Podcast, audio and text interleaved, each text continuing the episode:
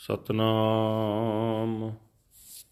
ਵਾਹਿਗੁਰੂ ਸਾਹਿਬ ਜੀ। ਤਨਾਸਰੀ ਮਹੱਲਾ ਪੰਜਵਾਂ। ਜਿਸ ਕੋ ਬਿਸਰੈ ਪ੍ਰਾਨ ਪਤ ਦਾਤਾ, ਸੋਈ ਗਨਹੁ ਆਭਾਗਾ ਚਰਨ ਕਮਲ ਜਾ ਕਾ ਮਨ ਰਾਗਿਓ, ਅਮੈ ਸਰੋਵਰ ਪਾਗਾ। ਜਿਸ ਕੋ ਬਿਸਰੈ ਪ੍ਰਾਨ ਪਤ ਦਾਤਾ, ਸੋਈ ਗਨ ਹੋ ਆ ਭਾਗਾ। ਚਰਨ ਕਮਲ ਜਾ ਕਾ ਮਨ ਰਾਗਿਓ ਅਮਿਆ ਸਰੋਵਰ ਪਾਗਾ ਤੇਰਾ ਜਨ RAM ਨਾਮ ਰੰਗ ਜਾਗਾ।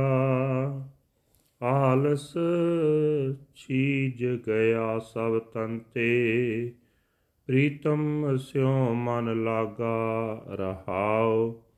ਜਹ ਜਹ ਪੇਖੋ ਤਹ ਨਰਾਇਣ, ਸਗਲ ਕਟਾ ਮੈਂ ਤਾਗਾ। ਨਾਮ ਉਦਕ ਪੀਵਤ ਜਨ ਨਾਨਕ, ਤਿਆਗੇ ਸਭ ਅਨਰਾਗਾ। ਜਹ ਜੈ ਪੇਖੋ ਤਹ ਨਰਾਇਣ, ਸਗਲ ਕਟਾ ਮੈਂ ਤਾਗਾ। ਨਾਮ ਉਦਕ ਪੀਵਤ ਜਨ ਨਾਨਕ, ਤਿਆਗੇ ਸਭ ਅਨਰਾਗਾ। ਵਾਹਿਗੁਰੂ ਜੀ ਕਾ ਖਾਲਸਾ। ਵਾਹਿਗੁਰੂ ਜੀ ਕੀ ਫਤਿਹ। ਇਹ ਹਨ ਅੱਜ ਦੇ ਪਵਿੱਤਰ ਹੁਕਮਨਾਮੇ ਜੋ ਸ੍ਰੀ ਦਰਬਾਰ ਸਾਹਿਬ ਅੰਮ੍ਰਿਤਸਰ ਤੋਂ ਆਏ ਹਨ। ਸਾਹਿਬ ਸ੍ਰੀ ਗੁਰੂ ਅਰਜਨ ਦੇਵ ਜੀ ਪੰਜਵੇਂ ਪਾਤਸ਼ਾਹ ਜੀ ਦੇ ਤਨਾਸਰੀ ਰਾਗ ਵਿੱਚ ਉਚਾਰਨ ਕੀਤੇ ਹੋਏ ਹਨ।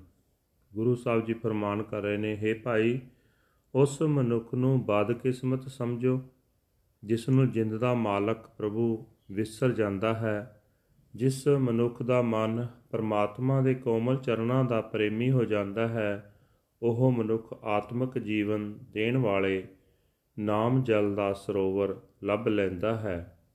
हे ਪ੍ਰਭੂ, ਤੇਰਾ ਸੇਵਕ ਤੇਰੇ ਨਾਮ ਰੰਗ ਵਿੱਚ ਟਿਕ ਕੇ ਮਾਇਆ ਦੇ ਮੋਹ ਵੱਲੋਂ ਸਦਾ ਸੁਚੇਤ ਰਹਿੰਦਾ ਹੈ। ਉਸ ਦੇ ਸਰੀਰ ਵਿੱਚੋਂ ਸਾਰਾ ਆਲਸ ਮੁੱਕ ਜਾਂਦਾ ਉਸ ਦਾ ਮਨ हे ਭਾਈ ਪ੍ਰੀਤਮ ਪ੍ਰਭੂ ਨਾਲ ਜੁੜਿਆ ਰਹਿੰਦਾ ਹੈ। ਰਹਾਉ ਭਾਵ ਕੇ ਠਹਿਰਾਓ।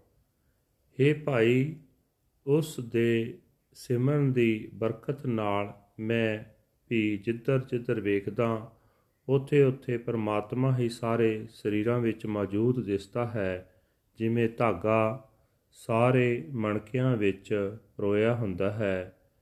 हे ਨਾਨਕ, ਪ੍ਰਭੂ ਦੇ ਦਾਸ ਉਸ ਦਾ ਨਾਮ ਜਲ ਪੀਂਦਿਆਂ ਹੀ ਹੋਰ ਸਾਰੇ ਮੋਹ ਪਿਆਰ ਛੱਡ ਦਿੰਦੇ ਹਨ ਵਾਹਿਗੁਰੂ ਜੀ ਕਾ ਖਾਲਸਾ ਵਾਹਿਗੁਰੂ ਜੀ ਕੀ ਫਤਿਹ This is today's Hukamnama from Sri Darbar Sahib Amritsar uttered by our fifth Guru, Guru Arjan Dev Ji, under heading Tanasri Fifth Mahal.